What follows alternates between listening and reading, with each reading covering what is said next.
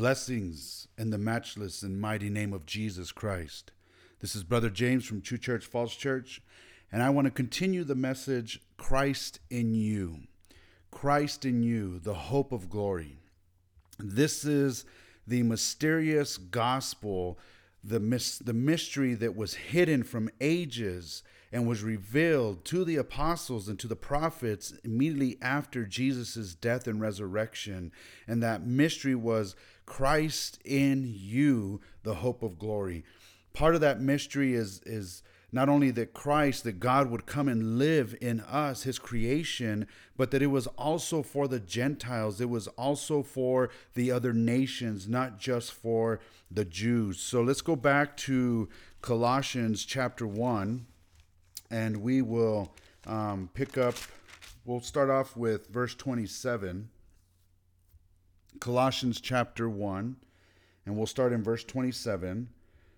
To whom God would make known what is the riches of the glory of this mystery among the Gentiles, which is Christ in you, the hope of glory whom we preach, warning every man and teaching every man in all wisdom, that we may present every man perfect in Christ Jesus.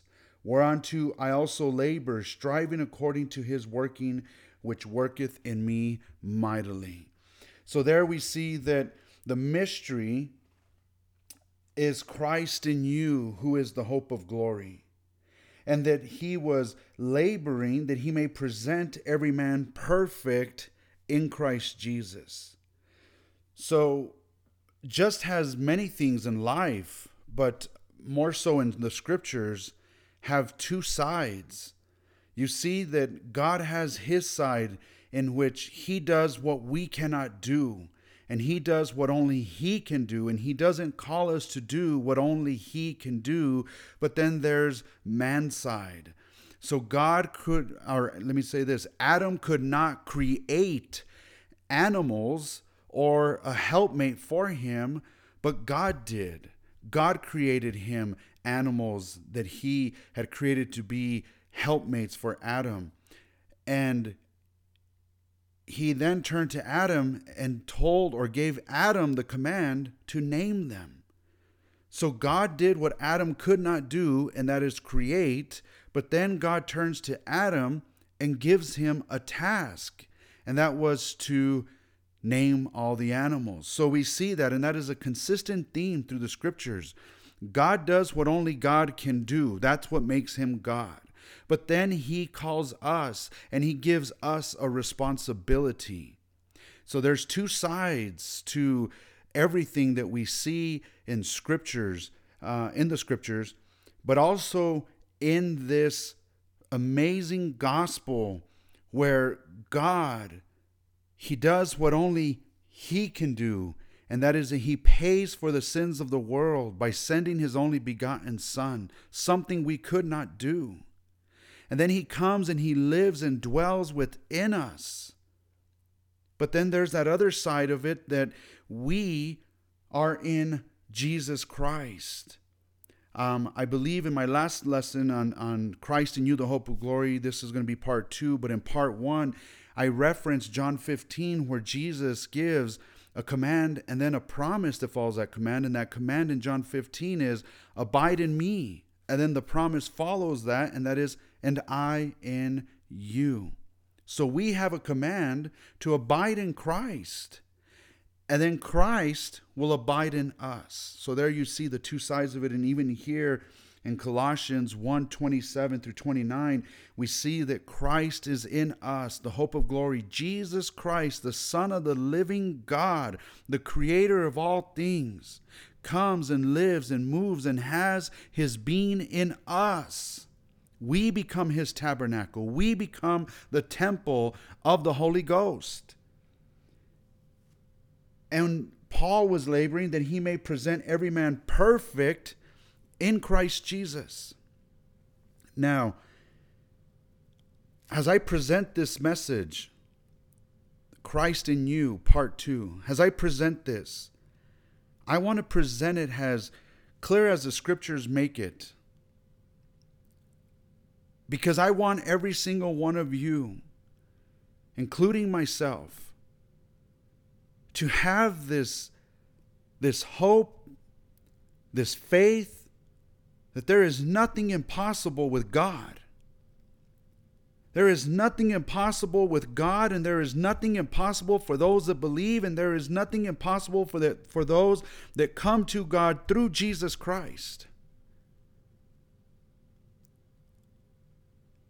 Far too often we hear men, they'll preach a message of, of, of repentance and, and holiness and living unto God, but then they follow it up by saying, well, nobody will do it perfect or no one's perfect.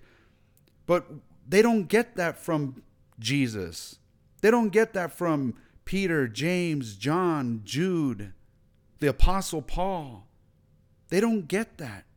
Here we see Paul clearly saying that Christ is in you, the hope of glory. And he goes on in verse 28 and says, Whom we preach. So who is he preaching? Christ. Warning every man and teaching every man in all wisdom that we may present every man perfect in Christ Jesus. He wasn't going around calling people to, to repentance and faith in Christ so they can experience Christ coming and living in them, and then telling them that they'll never be able to live perfect unto God through Jesus Christ. He was laboring so that he may present every man perfect in Christ Jesus. And if there is any chance there's any possibility for Christian fullness, Christian completeness, Christian holiness, and Christian perfection, it is found in Jesus Christ alone. It is not found in men. It is not found in religious institutions. It is not found in your own efforts of fasting and praying and studying the scriptures and depriving yourself of sleep, of food, or any of these things. It is found in one person and only one person, that is the Lord Jesus Christ, the Son of the living God, who didn't die so that we can continue in our sins. He didn't die and come and rise up and live within us so that we can continue to rebel against God willfully. He came to live in us so that we can be a living sacrifice unto God, which is holy and pleasing unto God. He's come to set us as captives that were captive to sin, captive to Satan, captive to this world, and captive to our own flesh. The greatest enemy, I believe, is our own flesh. But he came to set us captive. He came to set us free, to deliver us. He came as a deliverer. He came to translate us, to take us out of the kingdom of darkness, out of the kingdom of Satan, and under that rule and under that influence, and to bring us on into his very kingdom. He came to shed his blood, and with his blood, he redeemed us. He purchased us back unto himself, beloved. He came and shed his blood to purchase us back unto himself. Not so that we can continue in sin or in self. Look, we're here in Colossians, back up to chapter 1, verse 12.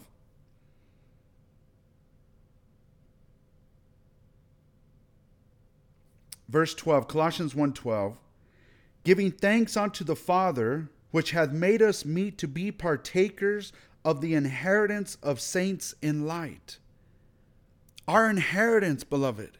Our inheritance is with saints that is holy ones not with the unholy ones but with the saints the holy ones. And they're in light beloved not in darkness. They're in light. John tells us in 1 John chapter 1 verse 5 he says God is light and in him is no darkness and if we say that we have fellowship with him but walk in darkness we lie and we do not the truth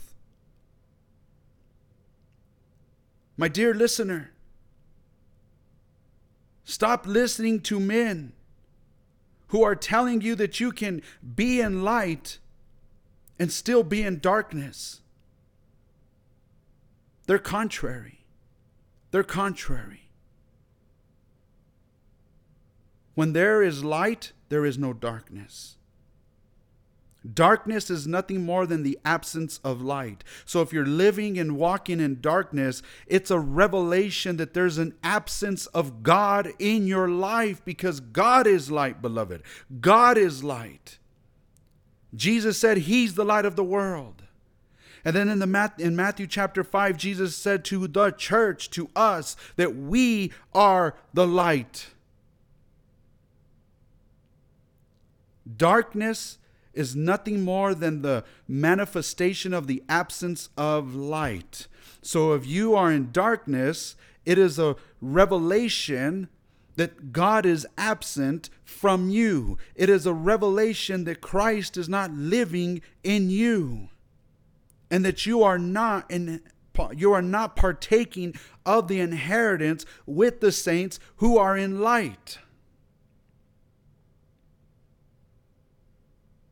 Verse 13, speaking of God through Christ, who had delivered us, who had delivered us. God is a deliverer. He is a deliverer. He's not a derelict that turns a blind eye to our rebellion. He's a deliverer. If you cry out to God and you want to be delivered from fornication, from pornography, from drugs, from alcohol, from anger, from wrath, from, from hatred, from malice, from jealousy, from covetousness, from idolatry, you name it, if you cry out to God to deliver you, He will deliver you because He is a deliverer. He is mighty to save. And there's nothing too great. There's nothing too big for the Almighty God. For He alone is Savior, He alone is Deliverer, He alone is God Almighty. Who has delivered us from the power of darkness. God delivers from the power of darkness. He doesn't just deliver us from darkness, He delivers us from the very power of darkness. Beloved, we don't have to walk under the influence, under the control, under the deception of the power of darkness. We've been delivered from the power of darkness. That is, the true church of Jesus Christ has been delivered from the power of darkness by God. By God. Not by no religious institution But by God Almighty, we have been delivered from the power of darkness. And he has translated us. In verse 13, we continue. And he has translated us into the kingdom of his dear Son.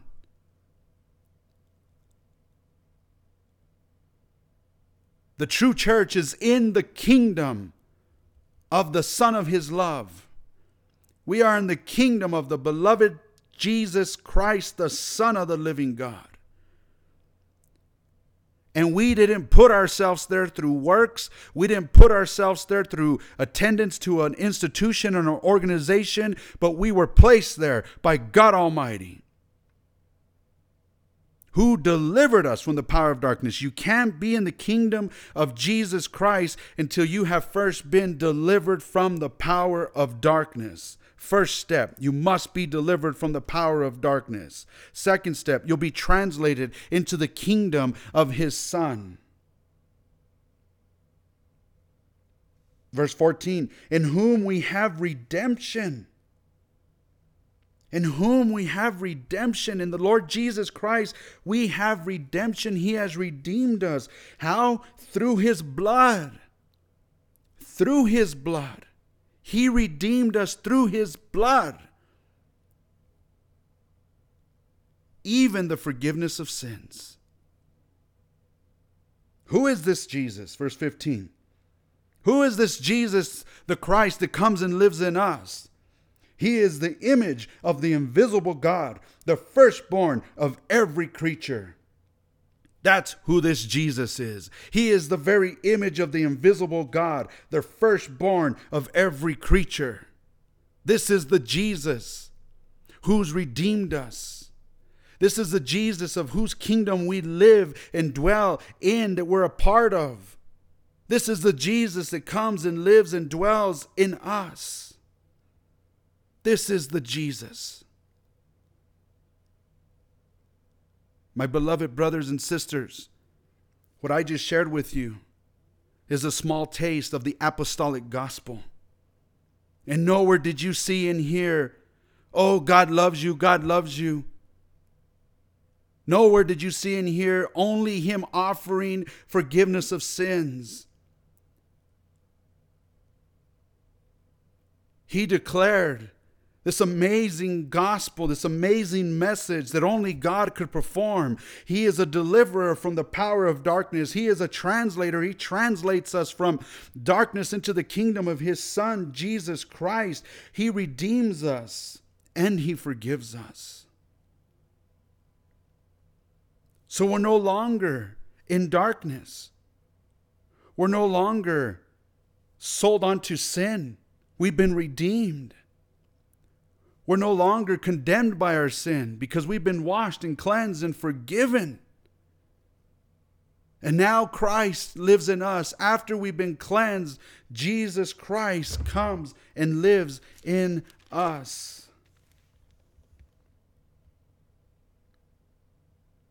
This is the Jesus that comes and lives and dwells in us. This is the Christ in you. This is the faith, beloved. This is the true Christian faith. Christ in you, the hope of glory, is what constitutes every bona fide Christian. Every bona fide Christian. Go with me to the Gospel of John, chapter 14. The Gospel of John, chapter 14. I believe, I believe that if we humble ourselves before the Almighty God and we acknowledge the very words of Jesus that apart from you, Lord Jesus, I can do nothing. And I don't want to be apart from you. I want you to live in me. I want you to dwell mightily within me. I want you to strengthen me in the inner man by your very life. I want to be filled with the fullness of God. I believe that if this is our passion, if this is our desire, and this is our belief, our trust that God is able to do these things because His Word says that He will do these things for us. And if we cast ourselves upon Him to do these things and we don't use human weakness has a crutch, oh, we can't do it perfectly. no one's perfect. We're always going to sin. You can't find that kind of language come out of the words of, uh, out of the mouth of Jesus. You can't find that language come out of the mouth of the Apostle Paul. You can't find that language coming out of the mouth of Peter or James or Jude. You can't find it. John says in 1 John chapter 2, and uh, he says, My little children, I write these things unto you that ye sin not. But if, if, if, not when, but if any man sin, we have an advocate with the Father, Christ Jesus the Lord. That's a blessing. Praise the Lord. He is faithful and just to cleanse us from all unrighteousness. If we confess our sins, he will, he will cleanse us. But Jesus wants to do more than just cleanse us, He wants to keep us. He wants to keep us from the power of darkness. He wants to keep us from the power of sin. He wants to keep us from the power of our own flesh. He wants to keep us from the power of this world. He wants to keep us has a possession that he purchased for himself. And he doesn't want to share us, not even with our own selves. God Almighty wants you, all of you, all of you, all of your emotions, all of your affections. He wants all of you. Are you willing to give it all to Him? Are you willing to give it to your Maker, your Savior, your King, your Lord, and your God? Are you willing to give it all to Him? I pray that you are. I pray that you will.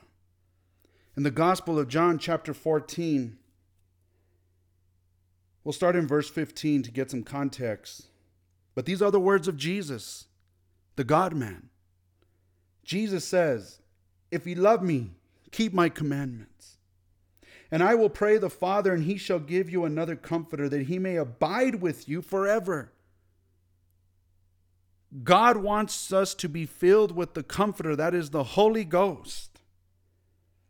In verse 17, even the Spirit of truth, whom the world cannot receive. Beloved, if the world cannot receive the Spirit of truth, the Comforter, if they can't receive it, do not be deceived. Do not think that you can live and act like the, the world and still receive the Spirit of truth, the Comforter. You won't. You can't. Because it's only to those that are saints in the light, in the kingdom of Jesus Christ, that have been redeemed unto God.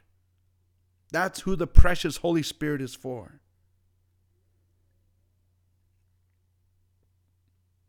Because it seeth him not, neither knoweth him, but ye know him, for he dwelleth with you and shall be in you. You see that?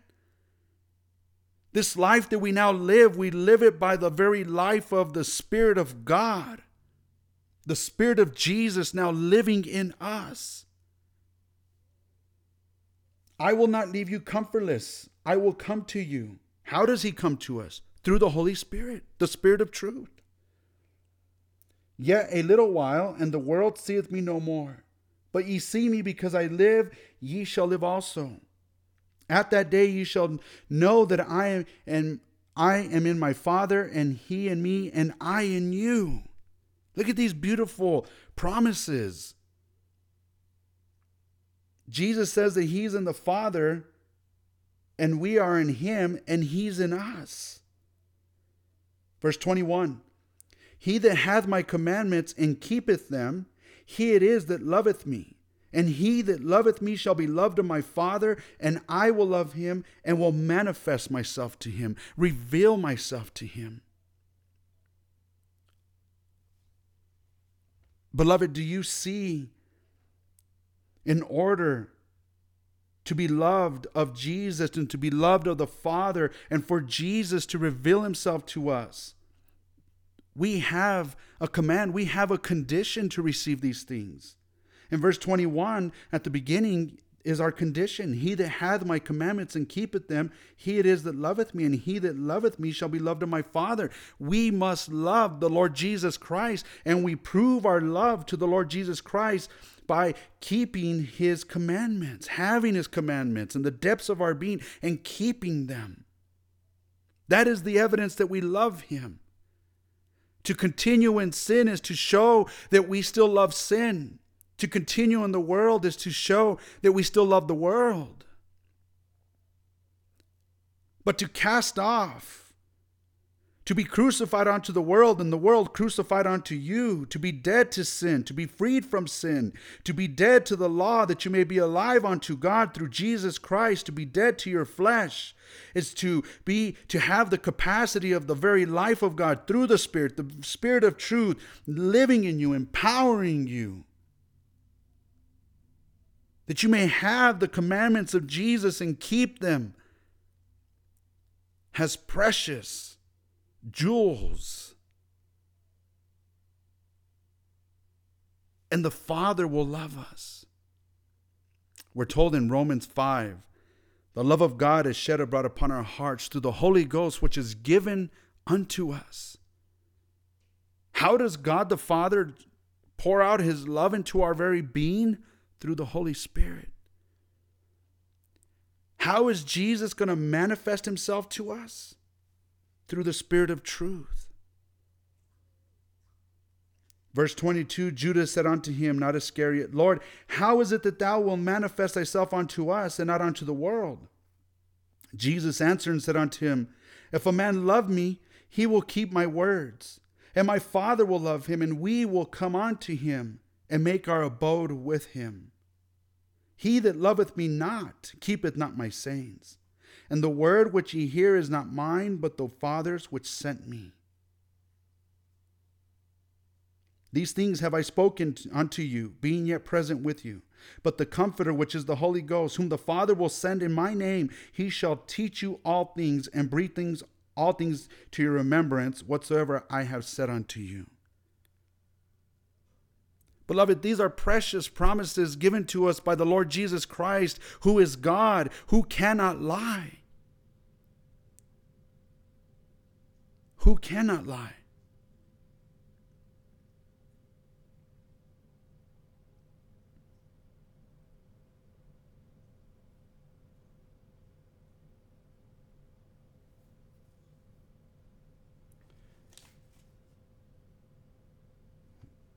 We need to take Christ at his word. I believe in America, countless people have taken Christ at his word that he's died for them, that he's forgiven them. But that's where we've stopped.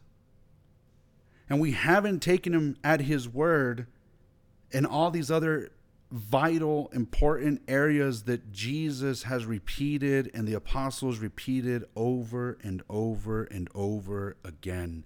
And that is Christ in you.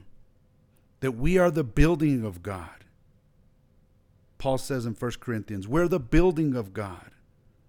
Paul says that we're the temple of the Holy Ghost.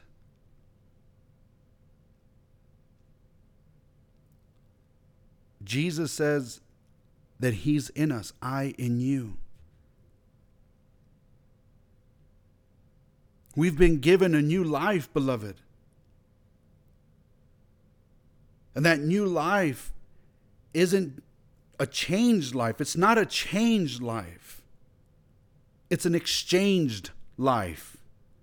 Let me say that again. This new life is not a changed life, it's an exchanged life. We lay down our lives, we die.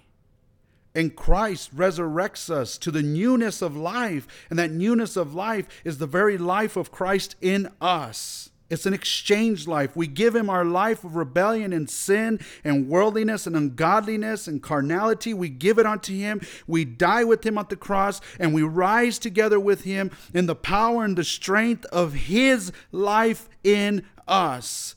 It's an exchange life, beloved. It's not something that we can conjure up. It's not something that we can work to. It's not something we can purchase. It is something that Christ does in those that come and die with him and rise with him. It's an exchange life, it's a new life. The, the Greek parsing say it this way it's a new of a different kind of life meaning it has no trace of the old. It's a new of a different kind of life. It's the same language that's used for the new covenant. It's a new of a different kind of a covenant. No trace of the old. It's new of a different kind.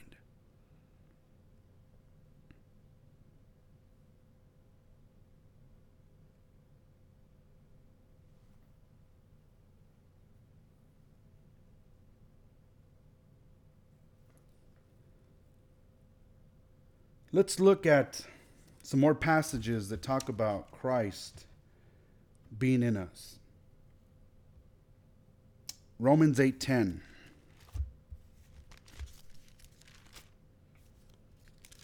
Romans 8:10 says, "And if Christ be in you, the body is dead because of sin, but the spirit is life because of righteousness." So there we see in Romans 8:10 that Christ is in us. But also in verse 9 it says, But ye are not in the flesh, but in the spirit, if so be that the spirit of God dwell in you. Now if any man have not the spirit of Christ, he is none of his. And if Christ be in you, the body is dead because of sin, but the spirit is life because of righteousness. But if the spirit of him that raised up Jesus from the dead dwell in you, he that raised up Christ from the dead shall also quicken or make your mortal bodies alive by his spirit that dwelleth in you. He gives us life, newness of life by His Spirit. By His Spirit. We have Christ living in us through the Holy Spirit. But we're also told, go to 1 John. 1 John chapter 4. 1 John 4 12 And I believe in my first message, Christ in You, the Hope of Glory, Part 1, I believe I went through verses um, 7, 8, and 9 in, those, in that teaching. Um, so if you're listening to this part, having not listened to the first part, I highly recommend you go back and listen to Christ in You, the Hope of Glory, which is Part 1. But here I want to establish that we've already established in various places that Christ lives in us. And then we saw in Romans 8 and then also in John 14 that the Holy Spirit lives in us, the comforter. But look at what the Bible says here in 1 John 4:12. No man has seen God at any time. If we love one another, God dwelleth in us, and his love is perfected in us. Hereby know we that we dwell in him and he in us, because he has given us of his Spirit. And we have seen and do testify that the Father sent the Son to be the Savior of the world. Whosoever shall confess that Jesus is the Son of God, God dwelleth in him, and he in God. Verse 16, and we know and we have known and believed the love that God hath to us. God is love, and he that dwelleth in love dwelleth in God, and God in him.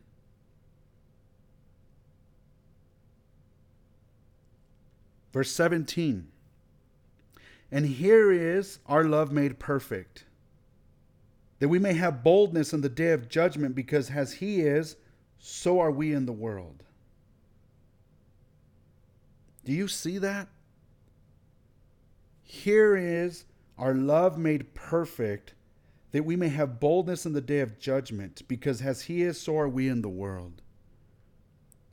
Beloved, I don't know about you, but when I when I read the New Testament writings, I don't get a picture of weak, sinful human beings crawling on their knees in fear of God, saying, Oh, I'm just a wretched sinner, just wretched sinner saved by grace. If it wasn't for you, I, I would have never been saved. I'm a wretch and I remained a wretch even after you saved. No, it says that we can have boldness in the day of judgment.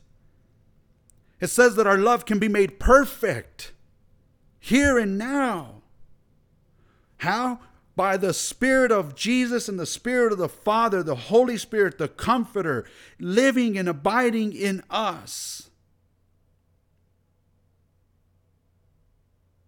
Go back to 1 John chapter 2.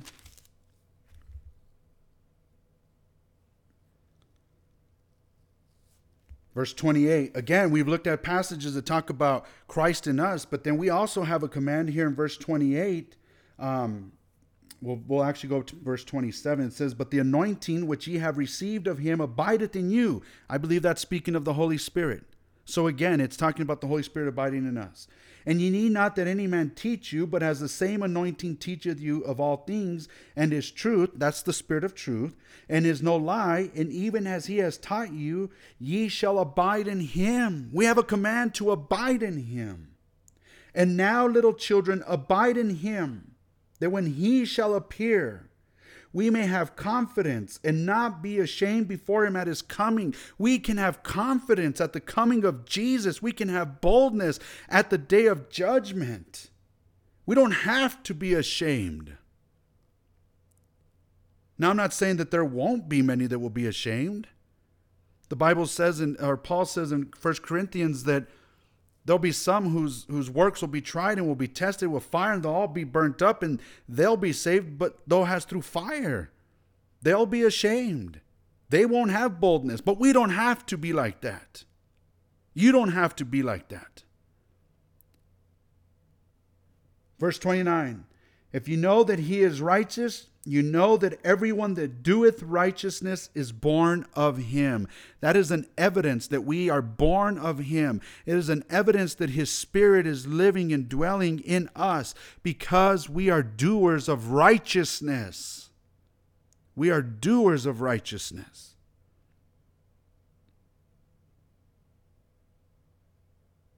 So there in 1 John chapter 4 verse 12, 13, 15 and 16 we see that God dwells in us and one of the evidences of that is our love. Our love for God, our love for others. I would say it's love for everything that God loves. We will love because God is living in us. And we have this supernatural ability to love what God loves and to hate what God hates. The psalmist says, Ye that love the Lord, hate evil. Hate evil. Look at Ephesians chapter 4, verse 6. Ephesians chapter 4 and verse 6.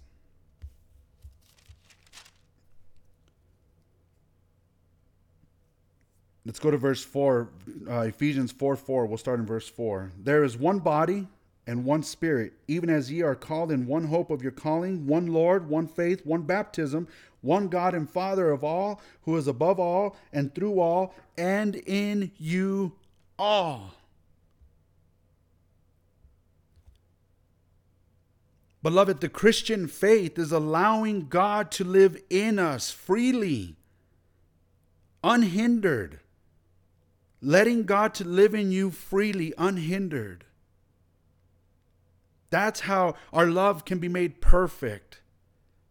That's how we can find ourselves at a fullness or a complete, being complete and being whole in Christ. That's how we can find true holiness and true righteousness is allowing God to live in us and through us unhindered unhindered.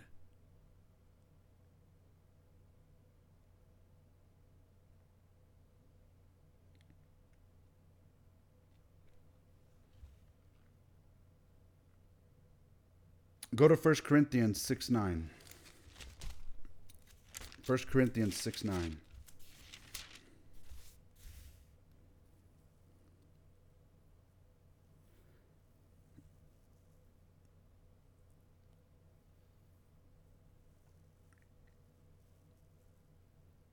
1 Corinthians 6 9. I really want to read verse 19, but I want to, I believe the Lord is leading me to start in verse 9. So we'll just see what the Lord has to do. In verse 9, Paul says to the church in Corinth, Know ye not that the unrighteous shall not inherit the kingdom of God? Did you hear that? Did you read that? The unrighteous shall not inherit the kingdom of God. So I think the obvious is if you're living in unrighteousness, if you're an unrighteous being, regardless of what you say with your mouth, Jesus said, You honor me with your lips, but your hearts are far from me. How many of you are professing to know God, but in works you deny him? Titus 1:16. And in every work you're abominable, you're a reprobate. The scriptures, the Holy Spirit wants you to know that if you're living in unrighteousness, you shall not inherit the kingdom of God. And He wants you to be so convinced of this that He says, Be not deceived, neither fornicators, nor idolaters, nor adulterers, nor effeminate, nor abusers of themselves with mankind nor thieves, nor covetous, nor drunkards, nor revilers, nor extortioners shall inherit the kingdom of God. And such were some of you. That's a past tense verb. And such were some of you. Some of these Corinthians were filthy, unrighteous adulterers, or unrighteous fornicators, or idolaters, or effeminate. They were homosexuals, drunkards. But such were some of you. But ye are washed, but ye are sanctified, but ye are justified in the name of the Lord Jesus and by the Spirit of our God. You don't have to be unrighteous. You don't have to be a fornicator. You don't have to be effeminate. You don't have to be a drunkard. You don't have to be. You are because you want to be. But remember, remember Colossians chapter 1 our God is a deliverer. And it's proof here that the Corinthians, Paul says, and such were some of you. These were men and women that Paul led to the Lord. This church was birthed through the ministry of Paul the Apostle. To such an extent that he said, I might, might not be apostles to other, but I am to you guys. So he knew that these people were like that, but not like that anymore. That is salvation, beloved. That is salvation. You see how they were taken out of the kingdom of darkness and translated into the kingdom of the Son of God. You see that they were redeemed, they were forgiven, and Christ was now living in them.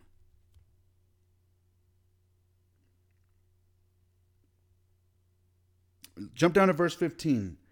Know ye not that your bodies are the members of Christ? So our bodies, they're not ours no more. We've been purchased with the price. You're not your own. Your bodies belong to Christ. Your members of your bodies belong to Christ. Shall I then take the members of Christ and make them the members of a harlot? God forbid. What?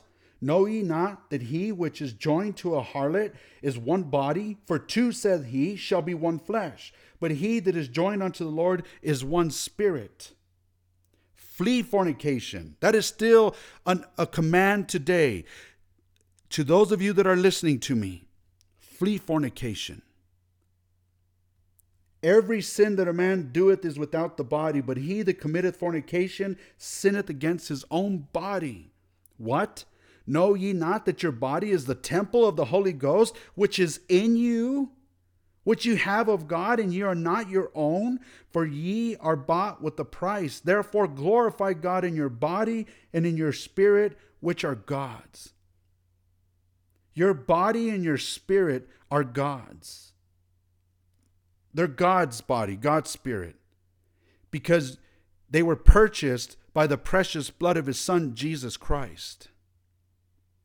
And I do not advise you to take him back and claim them to be yours. Because all you want is forgiveness of sins, and all you want is to know that when you die, you're going to go to heaven. No. Salvation happens here and now. We're saved from the power of being unrighteous, God hating sinners, and we're saved unto God. And our spirits and our bodies are His, including our souls, are God's, for they've been purchased by the blood of His Son, Jesus Christ and we are now the temple of the Holy Ghost, which is in you. Which is in you. I want to drive that home so bad that if that you would examine yourself to see if Christ is really living in you. Are you really the temple of the Holy Ghost? Are you really experiencing the life of God in you, the power of God in you, being strengthened in your inner man by the very life of God that He has given to us through His Holy Spirit? Are you experiencing that? Are you experiencing a continual love for God and the things of God and a continual hatred for the things of this world?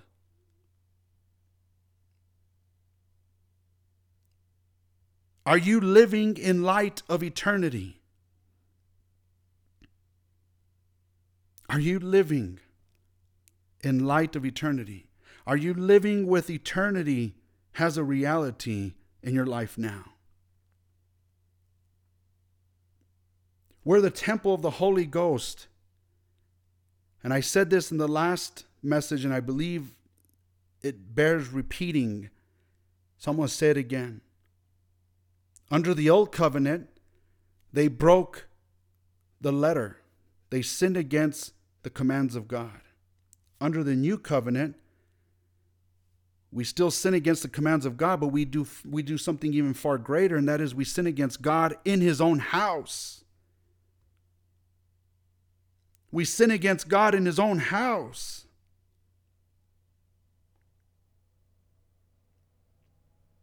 That's why James says in James 4 4, such an amazing passage.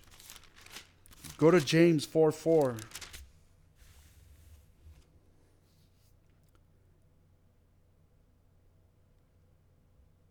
James 4 4. Ye adulterers and adulteresses, know ye not that the friendship of the world is enmity with God. Whosoever therefore will be a friend of the world is the enemy of God. Do ye think that the scripture said in vain, The spirit that dwelleth in us lusteth to envy? But he giveth more grace. Wherefore he said, God resists the proud, but giveth grace unto the humble. Remember what I said. If we humbled ourselves, if we humble ourselves, there's no telling what God can do in us and through us. There is telling. It's what the New Testament scriptures say, what we've just been reading. That's what God can do in us and through us if we humble ourselves and receive His grace. But what must we do? Verse 7 Submit yourselves therefore to God. Resist the devil, and he will flee from you. Draw nigh to God, and he will draw nigh to you. Cleanse your hands, ye sinners, and purify your hearts, ye double minded. Be afflicted, and mourn, and weep. Let your laughter be turned to mourning, your joy to heaviness. Humble yourselves in the sight of the Lord, and he shall lift you up. Don't you lift yourself up. Don't you lift yourself up. You let God lift you up. You let God lift you up by the power of his life that he will give to you. You let God lift you up. You need to be afflicted if you're still continuing worldliness and ungodliness and fornication and drunkenness and you're still doing drugs. You need to be afflicted. You need to mourn. You need to weep. You need to let your laughter be turned to mourning. And if you can't, then you need to cry out to God for Him to afflict you with godly sorrow that it may lead you to true repentance, and true repentance will lead to true salvation, that you may have life that comes from God, glorious life that comes from God, beloved. But it will not come. It will not come if we're stiff arming Him. It will not come if we're still walking in the vanity of a pride of our life. It will not come if we still desire worldliness and ungodliness and sinfulness. It will not come, beloved. It will not come. God desires you so much. God longs for you. And he's proven it by sending his son to die for you. And he's even went further by sending his spirit to convict you and try to convince you of the reality of judgment for your wickedness and your rebellion against him. And woe to all those false teachers that cover the land, that say all is well. All is well. God loves you. God loves you. God forgives you. God forgives you. When you die, you're going to go and spend eternity with Him. God forbid that you will continue in your sin. When Jesus Christ shed His blood to purchase you from sin, from the world, from Satan, from darkness, from your own flesh, that He may have you as a prized possession unto Himself.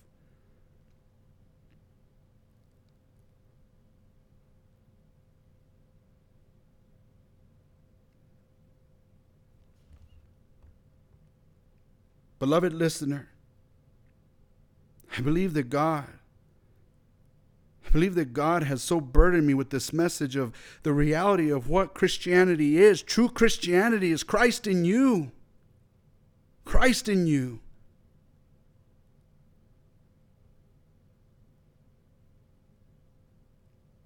And the evidence that Christ is in you, his righteousness, his righteousness, his holiness, His wholeness, His perfection, His perfect love. Don't sell yourself short. Don't stop.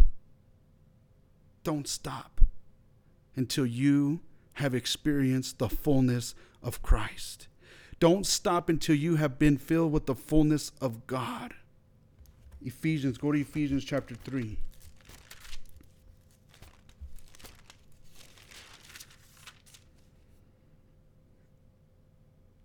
Verse 14 through verse 21. I implore you, spend the weekend on your knees praying through verse 14 through 21 of Ephesians chapter 3.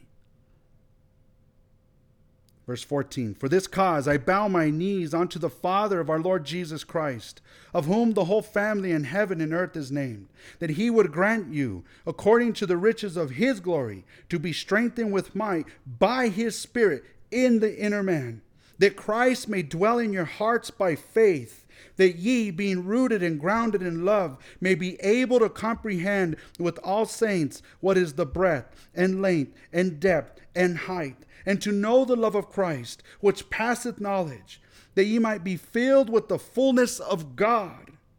Now unto him that is able to do exceedingly abundantly above all that we ask or think, according to the power that worketh in us, unto him be glory in the church by Christ Jesus throughout all ages, world without end. Amen.